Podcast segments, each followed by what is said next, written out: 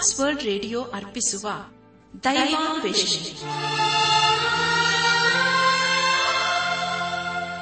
ಪ್ರಿಯ ಬಾನುಲಿ ಮಿತ್ರರೇ ಪ್ರೀತಿ ಸ್ವರೂಪನಾದ ಏಸು ಕ್ರಿಸ್ತನ ಅತಿ ಮಧುರವಾದ ಹೆಸರಿನಲ್ಲಿ ನಿಮ್ಮನ್ನು ವಂದಿಸಿ ಈ ದಿನದ ಪ್ರಸಾರವನ್ನು ಆಲಿಸಲು ಪ್ರೀತಿಪೂರ್ವಕವಾಗಿ ಆಹ್ವಾನಿಸುತ್ತೇವೆ.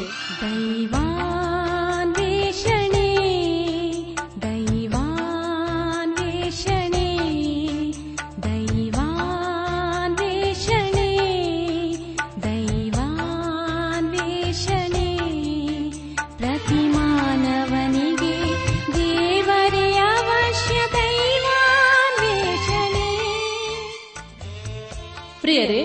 ದೇವರ ಸ್ವರೂಪದಲ್ಲಿ ನಿರ್ಮಿಸಲ್ಪಟ್ಟ ಮಾನವ ಕುಲವು ಕ್ರಿಸ್ತೇಸುವಿನಲ್ಲಿ ದೊರೆಯುವ ನಿರಂತರವಾದ ಸಂತೋಷ, ಶಾಂತಿ, ಪಾಪ ಕ್ಷಮಾಪಣೆ, ನಿತ್ಯ ಜೀವ ಹೊಂದಬೇಕೆಂದು ದೇವರ ಚಿತ್ತವಾಗಿದೆ.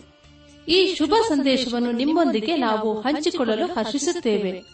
ನಾವೀಗ ಪ್ರಸಾರ ಮಾಡುವ ಸುಮಧುರ ಗೀತೆ ಹಾಗೂ ದೈವ ಸಂದೇಶವನ್ನು ಆಲಿಸಿ ನೀವು ಹೊಂದಿಕೊಳ್ಳುವ ಆಶೀರ್ವಾದಗಳನ್ನು ನಮ್ಮೊಂದಿಗೆ ಹಂಚಿಕೊಳ್ಳಬೇಕೆಂದು ವಿನಂತಿಸುತ್ತಾ ಈ ಕಾರ್ಯಕ್ರಮಕ್ಕೆ ಮತ್ತೊಮ್ಮೆ ಸ್ವಾಗತ ಕೋರುತ್ತೇವೆ.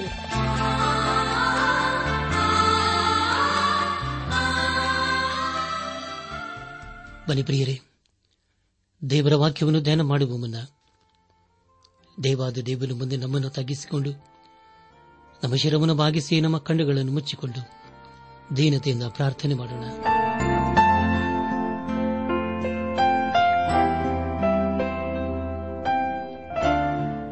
ಭೂಪರ ಲೋಕಗಳ ಒಡೆಯನೆ ಎಲ್ಲ ಆಶೀರ್ವಾದಗಳ ಮೂಲ ಕಾರಣನೆ.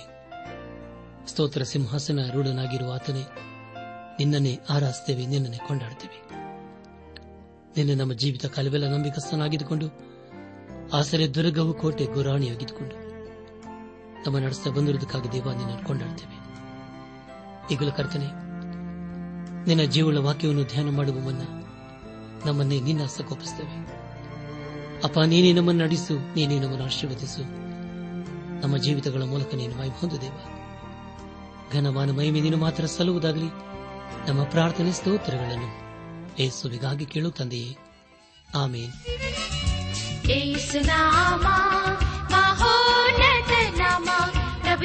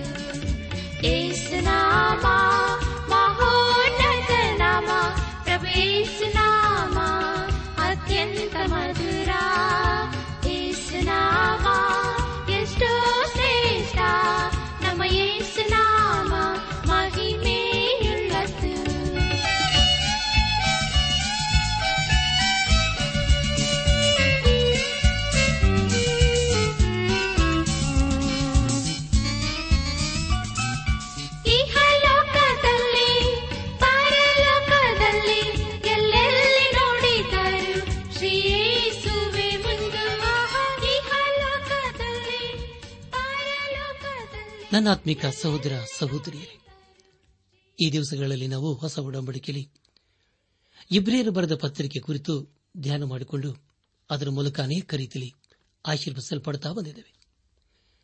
ಕಳೆದ ಕಾರ್ಯಕ್ರಮದಲ್ಲಿ ನಾವು ಇಬ್ರಿಯರು ಬರೆದ ಪತ್ರಿಕೆ ಹನ್ನೆರಡನೇ ಅಧ್ಯಾಯ ಮೂರರಿಂದ ಎಂಟನೇ ವಚನದವರೆಗೆ ಧ್ಯಾನ ಮಾಡಿಕೊಂಡು ಅದರ ಮೂಲಕ ಅನೇಕ ರೀತಿಯಲ್ಲಿ ಆಶೀರ್ವದಿಸಲ್ಪಟ್ಟಿದ್ದೇವೆ. ಧ್ಯಾನ ಮಾಡಿದಂಥ ವಿಷಯಗಳನ್ನು ಈಗ ನೆನಪು ಮಾಡಿಕೊಂಡು ಮುಂದಿನ ವೇದ ಭಾಗಕ್ಕೆ ಸಾಗೋಣ. ದೇವರ ವಾಕ್ಯವು ನಮಗೆ ಹೇಳುವುದೇನೆಂದರೆ, ನೀವು ಮನಗೊಂದಿದವರಾಗಿ ಬೇಸರಗೊಳ್ಳದಂತೆ ಆತನನ್ನು ಆಲೋಚಿಸಿರಿ ಯೇಸುಕ್ರಿಸ್ತನು ಪಾಪಿಗಳಿಂದ ಎಷ್ಟೋ ವಿರೋಧವನ್ನು ಸಹಿಸಿಕೊಂಡನು. ನೀವು ಪಾಪಕ್ಕೆ ವಿರೋಧವಾಗಿ ಹೋರಾಡುವುದರಲ್ಲಿ ಪ್ರಾಣಾಪಾಯದ ತನಕ ಇನ್ನೂ ಅದನ್ನು ಎದುರಿಸಲಿಲ್ಲ ಎಂಬುದಾಗಿಯೂ ಮಕ್ಕಳಿಗೆ ಹೇಳುವಂತೆ ನಿಮಗೆ ಹೇಳಿದ ಎಚ್ಚರಿಕೆ ಮಾತನ್ನು ಮರೆತು ಬಿಟ್ಟಿದ್ದರೋ? ಏನೆಂದರೆ, ಮಗನೇ, ಕರ್ತನ ಶಿಕ್ಷೆಯನ್ನು ತಾಸಾರ ಮಾಡಬೇಡ. ಆತನು ನಿನ್ನನ್ನು ಗದರಿಸುವಾಗ ಬೇಸರಗೊಳ್ಳಬೇಡ.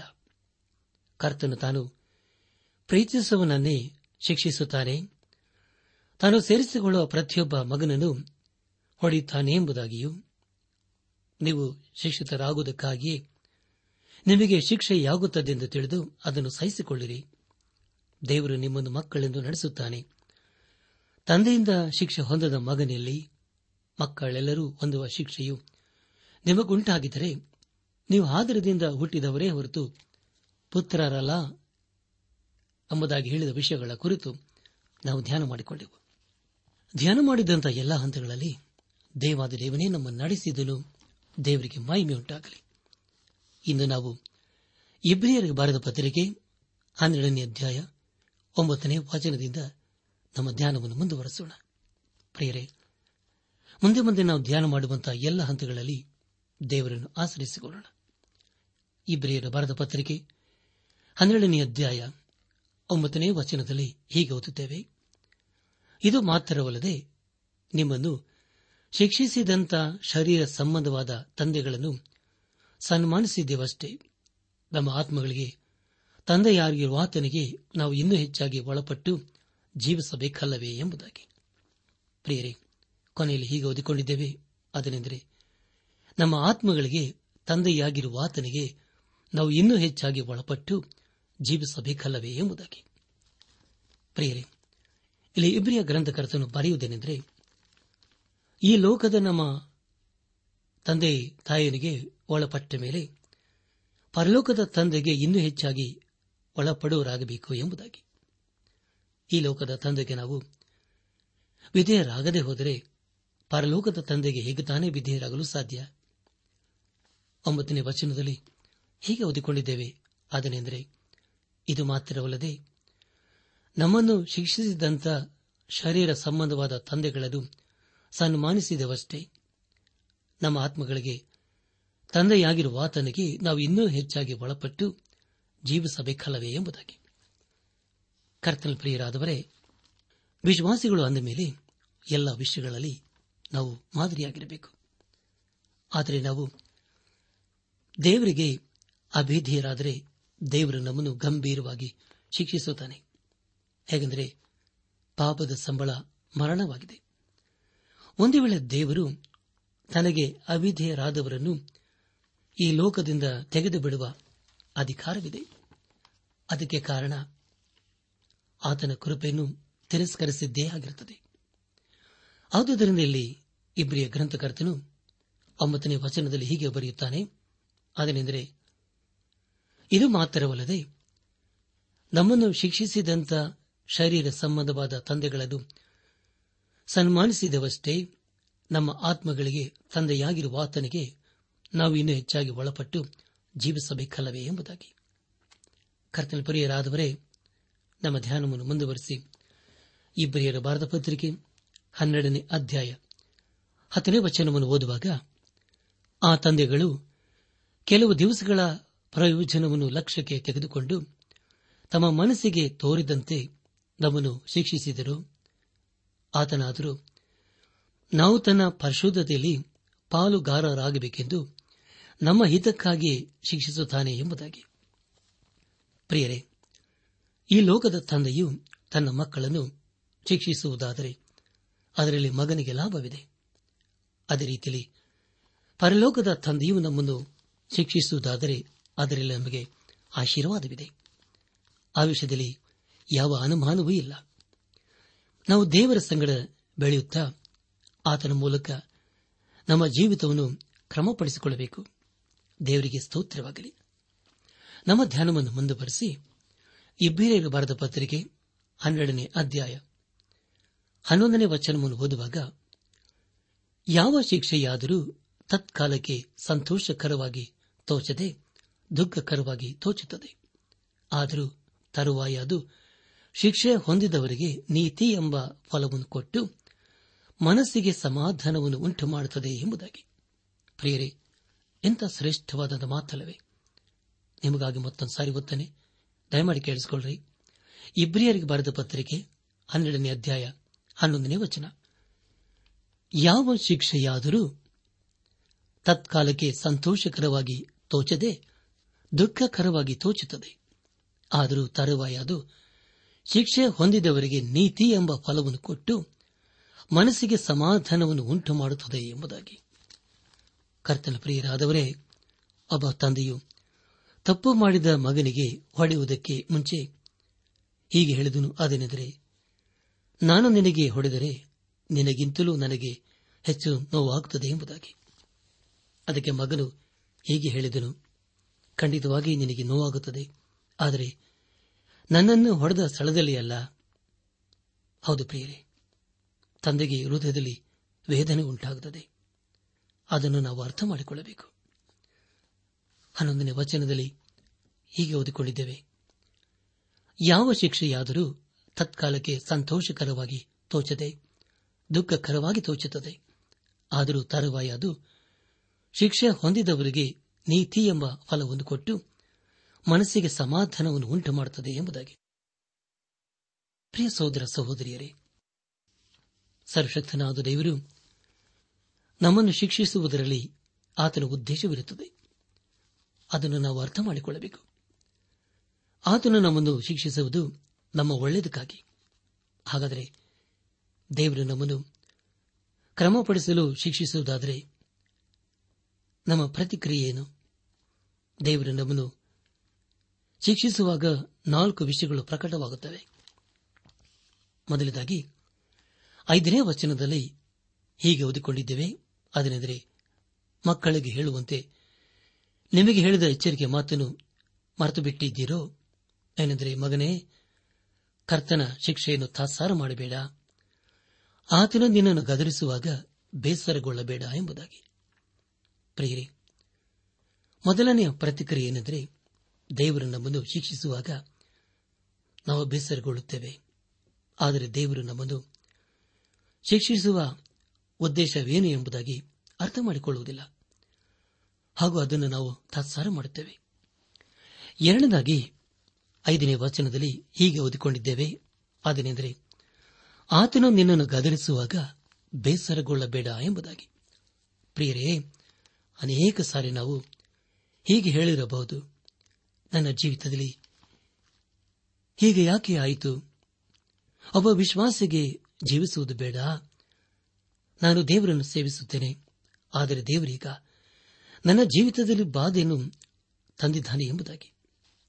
ಅಂದರೆ ಪ್ರಿಯರೇ, ಮತ್ತೊಂದು ರೀತಿಯಲ್ಲಿ ಹೇಳಬೇಕಾದರೆ, ದೇವರ ವಿಷಯದಲ್ಲಿ ಗುಣಗುಟ್ಟುತ್ತೇವೆ. ಅನೇಕರು ಅದೇ ರೀತಿಯಲ್ಲಿ ಮಾಡಿದರಲ್ಲವೇ.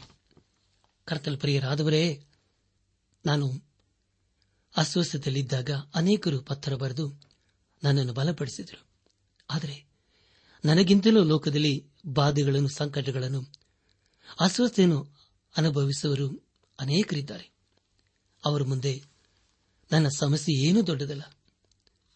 ಅಂತ ಪತ್ರಗಳನ್ನು ಓದಿ ನಾನು ದೇವರಿಗೆ ಸ್ತೋತ್ರ ಸಲ್ಲಿಸಿದೆ. ಹಾಗೂ ದೇವರ ಸಹಾಯದ ಮೂಲಕ ಸ್ವಸ್ಥತೆಯನ್ನು ಕಂಡುಕೊಂಡೆ. ಅನೇಕ ಸಾರಿ ನಾವು ಪ್ರಿಯರೇ, ಬಲಹೀನರಾಗುತ್ತೇವೆ. ಆದರೆ ದೇವ ಜನರು ಎಂದಿಗೂ ಬಲಹೀನರಾಗುವುದಿಲ್ಲ. ಅದಕ್ಕೆ ಕಾರಣ ದೇವರೇ ಅವರನ್ನು ಬಲಪಡಿಸುತ್ತಾನೆ. ದೇವರಿಗೆ ಸ್ತೋತ್ರವಾಗಲಿ. ಮೂರನೇದಾಗಿ, ಏಳನೇ ವಚನದಲ್ಲಿ ಹೀಗೆ ಓದಿಕೊಂಡಿದ್ದೇವೆ. ಅದನೆಂದರೆ, ನೀವು ಶಿಕ್ಷಿತರಾಗುವುದಕ್ಕಾಗಿಯೇ ನಿಮಗೆ ಶಿಕ್ಷೆಯಾಗುತ್ತದೆ ಎಂದು ತಿಳಿದು ಅದನ್ನು ಸಹಿಸಿಕೊಳ್ಳಿರಿ ಎಂಬುದಾಗಿ. ಪ್ರಿಯ ದೇವ್ ಜನರೇ ಆದರೆ ಅಪಾಯದ ಪ್ರತಿಕ್ರಿಯೆ ಇದೇ ಆಗಿದೆ. ಖಂಡಿತವಾಗಿಯೂ ಸತ್ಯವಾದಂಥ ವಿಷಯವಾಗಿರುತ್ತದೆ. ಲೋಕದಲ್ಲಿ ಅನೇಕ ಭಕ್ತರು ದೇವರವರನ್ನು ಶಿಕ್ಷಿಸುವಾಗ ಅದನ್ನು ತಮ್ಮ ಹೃದಯದಲ್ಲಿ ಸ್ವೀಕರಿಸಿಕೊಂಡು ಹೀಗೆ ಹೇಳಿದರು, ಹೇಗೆಂದರೆ, ಇದು ದೇವರಿಂದ ಬಂದದ್ದು, ಅದನ್ನು ನಾವು ಸಹಿಸಿಕೊಳ್ಳುತ್ತೇವೆ ಎಂಬುದಾಗಿ. ಒಂದು ವೇಳೆ ನಾವು ಸಮಸ್ಯೆಗಳಲ್ಲಿ ಇರುವುದಾದರೆ, ನಾವು ನಮ್ಮ ಸಮಸ್ಯೆಗಳನ್ನು ಹೊತ್ತುಕೊಂಡು ದೇವರ ಬಳಿಗೆ ಹೋಗಿ, ದೇವರೇ, ಈ ಸಮಸ್ಯೆಯನ್ನು ನನಗೆ ಯಾಕೆ ಕೊಟ್ಟಿ ಎಂಬುದಾಗಿ ಕೇಳುತ್ತೇವೆಯೋ ಅಥವಾ ಈ ಶಿಕ್ಷೆಯು ನನ್ನನ್ನು ಕ್ರಮಪಡಿಸುವುದಕ್ಕೆ ನೀನು ಕೊಟ್ಟದು ಎಂಬುದಾಗಿ ದೇವರಿಗೆ ಹೇಳುತ್ತೇವೆಯೋ? ಪ್ರಿಯರೇ, ದೇವರು ನಮಗೆ ಶಿಕ್ಷೆಯನ್ನು ಕೊಡುವಾಗ ಅದನ್ನು ನಾವು ಸ್ವೀಕರಿಸಿಕೊಳ್ಳಬೇಕು. ನಾಲ್ಕದಾಗಿ ಹನ್ನೊಂದನೇ ವಚನದಲ್ಲಿ ಹೀಗೆ ಓದಿಕೊಂಡಿದ್ದೇವೆ, ಅದನೆಂದರೆ, ಯಾವ ಶಿಕ್ಷೆಯಾದರೂ ತತ್ಕಾಲಕ್ಕೆ ಸಂತೋಷಕರವಾಗಿ ತೋಚದೆ ದುಃಖಕರವಾಗಿ ತೋಚುತ್ತದೆ. ಆದರೂ ತರವಾಯಿ ಅದು ಶಿಕ್ಷೆ ಹೊಂದಿದವನಿಗೆ ನೀತಿ ಎಂಬ ಫಲವನ್ನು ಕೊಟ್ಟು ಮನಸ್ಸಿಗೆ ಸಮಾಧಾನವನ್ನು ಉಂಟು ಮಾಡುತ್ತದೆ ಎಂಬುದಾಗಿ. ಕರ್ತಲ್ ಪ್ರಿಯರಾದವರೇ, ನಾವು ಎಂದಾದರೂ ದೇಹಕ್ಕೆ ಬೇಕಾದ ವ್ಯಾಯಾಮವನ್ನು ಮಾಡಿದ್ದೇವೆಯೋ? ಕೆಲವರು ದೇಹದ ಭಾರವನ್ನು ಕಡಿಮೆ ಮಾಡಿಕೊಳ್ಳುವುದಕ್ಕಾಗಿ ಅನೇಕ ವ್ಯಾಯಾಮಗಳನ್ನು ಮಾಡುತ್ತಾರೆ. ನಾವು ಸಮಸ್ಯೆಗೆ ಸಿಕ್ಕಿ ಹಾಕಿಕೊಳ್ಳುವುದಕ್ಕೆ ಮುಂಚೆ ಈ ರೀತಿಯಾದಂಥ ವ್ಯಾಯಾಮವನ್ನು ನಾವು ಮಾಡಿದ್ದೇವೆಯೋ? ಯಾವಾಗ ನಾವು ಸಮಸ್ಯೆಗೆ ಸಿಕ್ಕಿ ಹಾಕಿಕೊಳ್ಳುತ್ತೇವೋ? ಯಾವಾಗ ನಮ್ಮ ಜೀವಿತದಲ್ಲಿ ನಮ್ಮ ವಿರೋಧವಾಗಿ ನಮ್ಮ ದಾರಿಯಲ್ಲಿ ವಿರೋಧಿಗಳು ಎದುರಾಗುತ್ತಾರೋ? ಆಗ ನಾವು ದೇವರಿಗೆ, ದೇವರೇ, ಈ ವ್ಯಕ್ತಿಯನ್ನು ನನ್ನ ದಾರಿಯಲ್ಲಿ ಯಾಕೆ ಬರಮಾಡಿದೆ ಎಂಬುದಾಗಿ ಕೇಳಿಕೊಳ್ಳುತ್ತೇವೆ ಆದರೆ ಪ್ರಿಯರೇ, ದೇವರು ತಾನು ಮಾಡುವುದರಲ್ಲಿ ಆತನ ಉದ್ದೇಶವಿರುತ್ತದೆ. ಅದನ್ನು ನಾವು ಅರ್ಥ ಮಾಡಿಕೊಳ್ಳಬೇಕು. ಅಪ್ಪಸ್ತನದ ಪೌಲನು ಕೊರೆಂತ ಸಭೆಗೆ ಬರೆದ ಮೊದಲಿನ ಪತ್ರಿಕೆ ಒಂಬತ್ತನೇ ಅಧ್ಯಾಯ ಇಪ್ಪತ್ತೇಳನೇ ವಚನದಲ್ಲಿ ಹೀಗೆ ಬರೆಯುತ್ತಾನೆ, ಇತರರನ್ನು ಹೋರಾಟಕ್ಕೆ ಕರೆದ ಮೇಲೆ ನಾನೇ ಅಯೋಗ್ಯ ನೆನೆಸಿಕೊಂಡೇನೋ ಎಂಬ ಭಯದಿಂದ ನನ್ನ ಮೈಯನ್ನು ಜಜ್ಜಿ ಸ್ವಾಧೀನಪಡಿಸಿಕೊಳ್ಳುತ್ತೇನೆ ಎಂಬುದಾಗಿ. ಕರ್ತನ ಪ್ರಿಯರಾದವರೇ, ಪೌಲನು ತನ್ನ ದೇಹವನ್ನು ಅದರ ಆಶೆಗೆ ಒಪ್ಪಿಸಿಕೊಳ್ಳಲಿಲ್ಲ. ಅವನಿಗೆ ಒಂದು ವಿಷಯ ಚೆನ್ನಾಗಿ ತಿಳಿದಿತ್ತು. ಅದರೆಂದರೆ ನಾನು ಒಂದು ದಿನ ದೇವರ ಮುಂದೆ ನಿಲ್ಲುವಾಗ ದೋಷದಿಂದ ನಿಲ್ಲಬಾರದು ಎಂಬುದಾಗಿ. ಹಾಗಾದರೆ ಪ್ರಿಯರಿ, ಈ ವಾಕ್ಯದ ಬೆಳಕಿನಲ್ಲಿ ನಮ್ಮ ಜೀವಿತವನ್ನು ಪರೀಕ್ಷಿಸಿಕೊಳ್ಳೋಣ. ನಾವು ದೇವರನ್ನು ಮೆಚ್ಚಿಸುವುದಕ್ಕೆ ಸದಾ ಸಿದ್ದರಾಗಿರಬೇಕು ಅದನ್ನು ದೇವರು ನಮ್ಮ ಜೀವಿತದಲ್ಲಿ ಅಪೇಕ್ಷಿಸುತ್ತಾನೆ. ಒಂದು ಸಾರಿ ಒಬ್ಬ ಸೇವಕರು ಹೀಗೆ ಹೇಳಿದ್ರು ಅದನೆಂದರೆ ಕೆಲವು ವರ್ಷಗಳ ಹಿಂದೆ ನನಗೆ ಒಂದು ರೋಗ ಬಂದಿತ್ತು. ಆಗ ನಾನು ಅಂದುಕೊಂಡೆ ಅದೇನೆಂದರೆ ದೇವರ ನನ್ನನ್ನು ಶಿಕ್ಷಿಸುತ್ತಾ ಇದ್ದಾನೆ ಎಂಬುದಾಗಿ. ಯಾಕಂದರೆ ನನ್ನ ಹಳೆ ಜೀವಿತ ಬಹಳ ಭಯಂಕರವಾಗಿತ್ತು. ಆದರೆ ಅದನ್ನು ಈಗಾಗಲೇ ದೇವರಿಗೆ ಒಪ್ಪಿಸಿಕೊಟ್ಟೆ. ದೇವರ ನನಗೆ ರೋಗದಿಂದ ಬಿಡುಗಡೆಯನ್ನು ಕೊಟ್ಟನೆಂಬುದಾಗಿ ನಂತರ, ಕೆಲವು ವರ್ಷಗಳ ನಂತರ, ಮತ್ತೊಂದು ಭಯಂಕರವಾದ ರೋಗಕ್ಕೆ ತುತ್ತಾದನು. ಕೆಲವು ದಿವಸ ನಾನು ಆಸ್ಪತ್ರೆಯಲ್ಲಿ ಉಳಿಯಬೇಕಾಯಿತು. ಆದರೆ ಈಗ ನನಗೆ ಒಂದು ವಿಷಯ ತಿಳಿದು ಬಂತು ಅದೇನೆಂದರೆ, ದೇವರು ನನ್ನನ್ನು ಶಿಕ್ಷಿಸುತ್ತಾ ಇದ್ದಾನೆ ಎಂಬುದಾಗಿ. ಯಾಕೆಂದರೆ, ಪ್ರತಿ ಸಾರಿ ನನ್ನ ಪಾಪವನ್ನು ದೇವರಲ್ಲಿ ಒಪ್ಪಿಸಿ ಆತನಿಂದ ಬಿಡುಗಡೆಯನ್ನು ಹೊಂದಿಕೊಳ್ಳುತ್ತಿದ್ದೆ. ಇದೆಲ್ಲ ದೇವರ ಚಿತ್ತದ ಪ್ರಕಾರವಾಗುತ್ತಿದೆ ಎಂಬುದಾಗಿ ಗ್ರಹಿಸಿಕೊಂಡೆ. ಕೊನೆಗೆ ದೇವರಲ್ಲಿ ಬೇಡಿಕೊಂಡೆ. ಹೇಗೆಂದರೆ ದೇವರೇ, ನನಗೆ ನಿನ್ನ ಸೇವೆ ಮಾಡುವುದಕ್ಕೆ ಸಾಕಷ್ಟಿದೆ. ಯಾಕೆ ನನ್ನ ಜೀವಿತದಲ್ಲಿ ಹೀಗೆ ಆಯಿತು ಎಂಬುದಾಗಿ ಕೇಳಿಕೊಂಡೆ. ಅದಕ್ಕೆ ದೇವರು ನನಗೆ ಹೀಗೆ ಹೇಳಿದರು. ಅದನೆಂದರೆ, ನನ್ನ ಮಗನೇ, ನೀನು ನಿನ್ನ ಜೀವಿತದಲ್ಲಿ ಕಲಿತುಕೊಳ್ಳಬೇಕಾದ ವಿಷಯ ಸಾಕಷ್ಟಿದೆ ಎಂಬುದಾಗಿ. ಆಗ ನಾನು ದೇವರಿಗೆ ಹೇಳಿದ್ದೇನೆಂದರೆ, ಹೌದು ದೇವರೇ, ನೀನು ನನಗೆ ನಿನ್ನ ಚಿತ್ತವೇನು ಎಂಬುದಾಗಿ ನನಗೆ ತಿಳಿಪಡಿಸು ಎಂಬುದಾಗಿ. ಹೌದು ಪ್ರಿಯರೇ, ನಮ್ಮ ಜೀವಿತದಲ್ಲಿ ದೇವರ ಚಿತ್ತವೇನು, ಆತನ ಉದ್ದೇಶವೇನು ಎಂಬುದಾಗಿ ನಾವು ಅರಿಯಬೇಕು. ಆಗ ಮಾತ್ರ ನಾವು ಈ ಲೋಕದಲ್ಲಿ ಆತನಿಗೆ ಸಾಕ್ಷಿಗಳಾಗಿ ಜೀವಿಸುತ್ತೇವೆ. ಅದರ ಮೂಲಕ ಆತನಿಗೆ ಮಹಿಮೆಯಾಗುತ್ತದೆ. ನಮ್ಮ ಧ್ಯಾನವನ್ನು ಮುಂದುವರೆಸಿ ಇಬ್ಬರಿಯರು ಬರೆದ ಪತ್ರಿಕೆ ಹನ್ನೆರಡನೇ ಅಧ್ಯಾಯ ಹನ್ನೆರಡನೇ ವಚನವನ್ನು ಓದುವಾಗ, ಆದ್ದರಿಂದ ಜೋಲು ಬಿದ್ದ ಕೈಗಳನ್ನು ನಡುಗುವ ಮೊಣಕಾಲುಗಳನ್ನು ಸುಧಾರಿಸಿಕೊಳ್ಳಿರಿ ಎಂಬುದಾಗಿ. ಕರ್ತನ ಪ್ರಿಯರಾದವರೇ, ದೇವರ ವಿಷಯದಲ್ಲಿ ಯಾವಾಗಲೂ ಗುಣಗುಟ್ಟುವ ಜೀವಿತವು ನಮ್ಮದಾಗಿರಬಾರದು. ದೇವರು ನಮ್ಮನ್ನು ಶಿಕ್ಷಿಸುವಾಗ ಅದರಲ್ಲಿ ಆತನ ಉದ್ದೇಶವಿರುತ್ತದೆ. ಅದರ ಮೂಲಕ ಆತನು ನಮ್ಮ ಜೀವಿತವನ್ನು ಕ್ರಮಪಡಿಸಲು ಇಷ್ಟಪಡುತ್ತಾನೆ. ನಾವು ಆತನ ಬಳಿಗೆ ಬಂದು, ದೇವರೇ, ನಾನು ಎದುರಿಸುತ್ತಿರುವ ಸಮಸ್ಯೆಗಳಿಗೆ ಕಾರಣವೇನು ಎಂಬುದಾಗಿ ಬೇಡಿಕೊಳ್ಳಬೇಕು. ಆಗ ಖಂಡಿತವಾಗಿ ಆತನು ನಮಗೆ ತನ್ನ ಉದ್ದೇಶವೇನು, ತನ್ನ ಚಿತ್ತ ಏನು ಎಂಬುದಾಗಿ ತಿಳಿಸಿಕೊಡುತ್ತಾನೆ ಹನ್ನೆರಡನೇ ಅಧ್ಯಾಯ ಹದಿಮೂರನೇ ವಚನದಲ್ಲಿ ಹೀಗೆ ಓದುತ್ತೇವೆ, ನಿಮ್ಮ ಕಾಲುಗಳಿಂದ ನೆಟ್ಟಗೆ ಮುಂದೆ ನಡೆಯಿರಿ. ಹೀಗೆ ಮಾಡಿದರೆ ಕುಂಟ ಕಾಲು ಉಳಿಕೆ ಹೋಗದೆ ವಾಸಿಯಾಗುವುದು ಎಂಬುದಾಗಿ. ಪ್ರಿಯರೇ, ಈ ಲೋಕದಲ್ಲಿ ಅನೇಕ ವಿಶ್ವಾಸಿಗಳು ಅನಿಸಿಕೊಂಡವರು ತಮ್ಮ ಆತ್ಮಿಕ ಜೀವಿತದಲ್ಲಿ ಕುಂಟುತ್ತಾ ದೇವರ ವಿಷಯದಲ್ಲಿ ಕದಲುವುದನ್ನು ಕಾಣ್ತೇವೆ. ಹಾಗೆ ಮಾಡುವುದಾದರೆ ಪ್ರಿಯರೇ, ನಾವು ದೇವರ ವಿಷಯದಲ್ಲಿ ಸಾಕ್ಷಿಗೊಳ್ಳಲು ಹೇಗೆ ತಾನೇ ಸಾಧ್ಯ? ಹನ್ನೆರಡನೇ ಅಧ್ಯಾಯ ಹದಿನಾಲ್ಕನೇ ವಚನದಲ್ಲಿ ಹೀಗೆ ಗೊತ್ತಿದ್ದೇವೆ ಎಲ್ಲರ ಸಂಗಡ ಸಮಾಧಾನದಿಂದ ಇರುವುದಕ್ಕೂ, ಪರಿಶುದ್ಧತೆಯನ್ನು ಹೊಂದುವುದಕ್ಕೂ ಪ್ರಯತ್ನ ಮಾಡಿರಿ ಎಂಬುದಾಗಿ. ಪ್ರಿಯರಾದವರೇ, ನಾವು ಎಲ್ಲರ ಸಂಗಡ ಸಮಾಧಾನದಿಂದ ಇರುವುದನ್ನು ಕಲಿಯಬೇಕು. ಆದರೆ ಲೋಕದಲ್ಲಿ ಕೆಲವರು ಯಾರಲ್ಲಿಯೂ ಸಮಾಧಾನದಿಂದ ಇರಲು ಇಷ್ಟಪಡುವುದಿಲ್ಲ. ನಾವು ಎಲ್ಲಾ ವಿಶ್ವಾಸಿಗಳೊಂದಿಗೆ ಸಮಾಧಾನದಿಂದ ಇರಬೇಕು. ಪರಿಶುದ್ಧತೆ ಇಲ್ಲದೆ ದೇವರನ್ನು ಮೆಚ್ಚಿಸುವುದು ಅಸಾಧ್ಯವಾದಂತಹ ಸಂಗತಿ. ಅಪ್ಪಸ್ತನದ ಪೌಲನು ರೋಮಾಪರ ಸಭೆಗೆ ಬರೆದ ಪತ್ರಿಕೆ ಐದನೇ ಅಧ್ಯಾಯ ಮೊದಲನೇ ವಚನದಲ್ಲಿ ಹೀಗೆ ಬರೆಯುತ್ತಾನೆ, ಹೀಗಿರಲಾಗಿ, ನಾವು ನಂಬಿಕೆಯಿಂದ ನೀತಿವಂತರಾದ ಕಾರಣ ನಮ್ಮ ಕರ್ತನಾದ ಯೇಸುಕ್ರಿಸ್ತನ ಮೂಲಕ ದೇವರೊಂದಿಗೆ ಉಂಟಾದ ಸಮಾಧಾನದಲ್ಲಿ ಇರೋಣ ಎಂಬುದಾಗಿ. ಪ್ರಿಯರೇ, ನಿಮಗಾಗಿ ಮತ್ತೊಂದು ಸಾರಿ ಓದ್ತಾನೆ. ದಯಮಾಡಿ ಕೇಳಿಸಿಕೊಳ್ಳ್ರಿ. ಅಪೋಸನದ ಪೌಲನು ರೋಮಾಪುರ ಸಭೆಗೆ ಬರೆದ ಪತ್ರಿಕೆ ಐದನೇ ಅಧ್ಯಾಯ ಮೊದಲನೇ ವಚನ. ಹೀಗಿರಲಾಗಿ ನಾವು ನಂಬಿಕೆಯಿಂದ ನೀತಿವಂತರಾದ ಕಾರಣ ನಮ್ಮ ಕರ್ತನಾದ ಯೇಸು ಕ್ರಿಸ್ತನ ಮೂಲಕ ದೇವರೊಂದಿಗೆ ಉಂಟಾದ ಸಮಾಧಾನದಲ್ಲಿ ಇರೋಣ ಎಂಬುದಾಗಿ.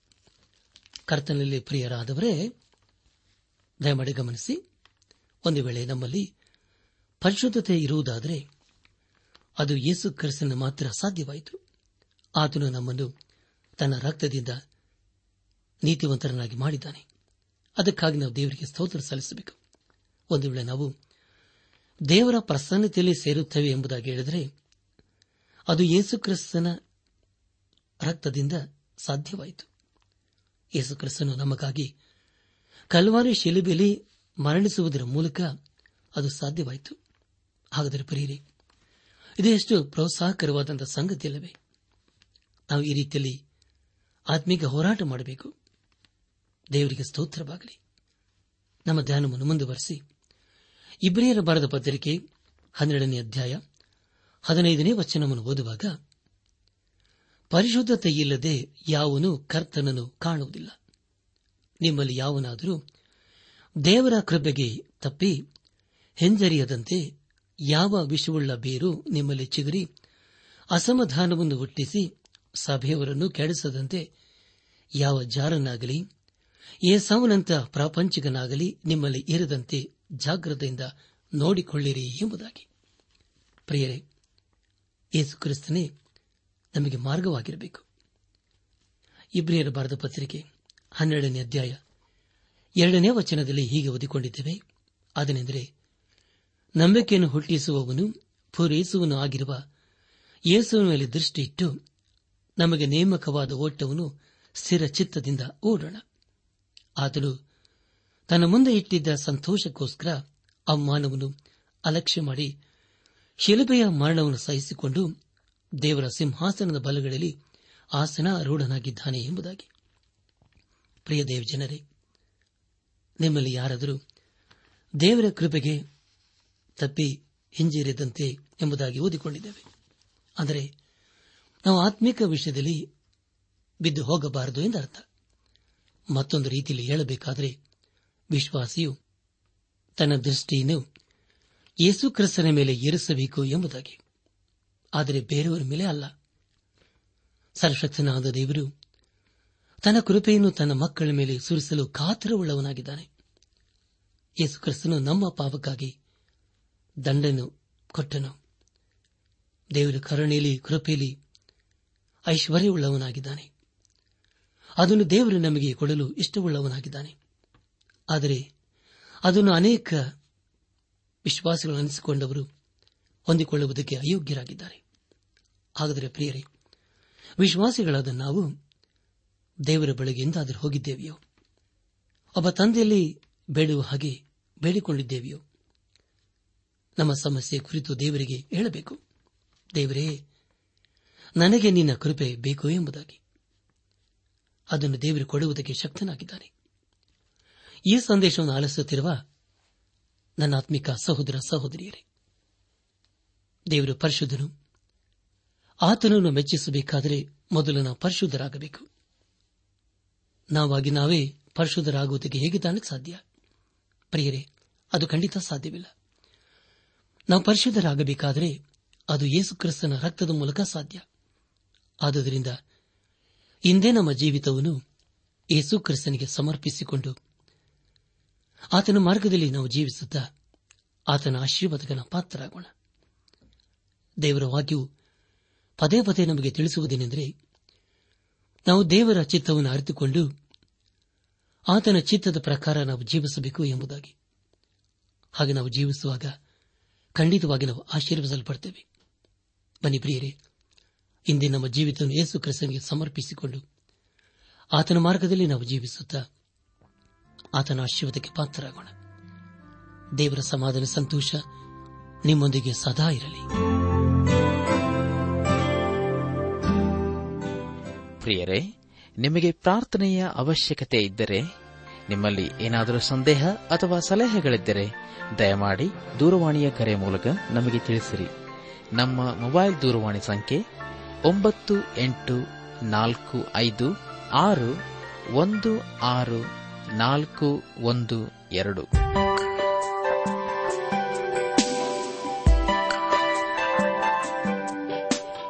ನನ್ನ ಆತ್ಮಿಕ ಸಹೋದರ ಸಹೋದರಿಯರೇ, ಇಂದು ದೇವರು ನಮಗೆ ಕೊಡುವ ವಾಗ್ದಾನ, ನಿನ್ನ ಚಿಂತಾ ಭಾರವನ್ನು ಯಹೋವನ ಮೇಲೆ ಹಾಕು, ಆತನು ನಿನ್ನನ್ನು ಉದ್ಧಾರ ಮಾಡುವನು. ಕೀರ್ತನೆ ಐವತ್ತೈದು, ಇಪ್ಪತ್ತೆರಡು.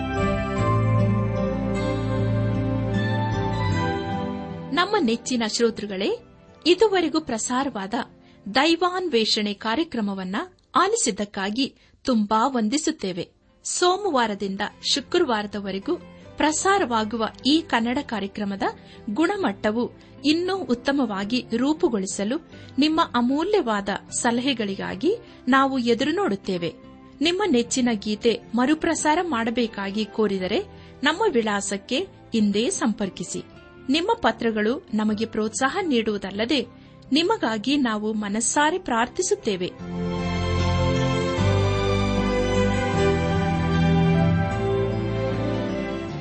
ನಮ್ಮ ವಿಳಾಸ ದೈವಾನ್ ವೇಷಣೆ, ಟ್ರಾನ್ಸ್ ವರ್ಲ್ಡ್ ರೇಡಿಯೋ ಇಂಡಿಯಾ, ಟಪಾಲು ಸಂಖ್ಯೆ ನಾಲ್ಕು ಮೂರು ಎರಡು ಸೊನ್ನೆ, ಬೆಂಗಳೂರು ಐದು ಆರು ಸೊನ್ನೆ ಸೊನ್ನೆ ನಾಲ್ಕು ಮೂರು. ನಮ್ಮ ಇಮೇಲ್ ವಿಳಾಸ K A N T T B at radio eight eight two dot com ನಮಸ್ಕಾರ ಪ್ರಿಯರೇ.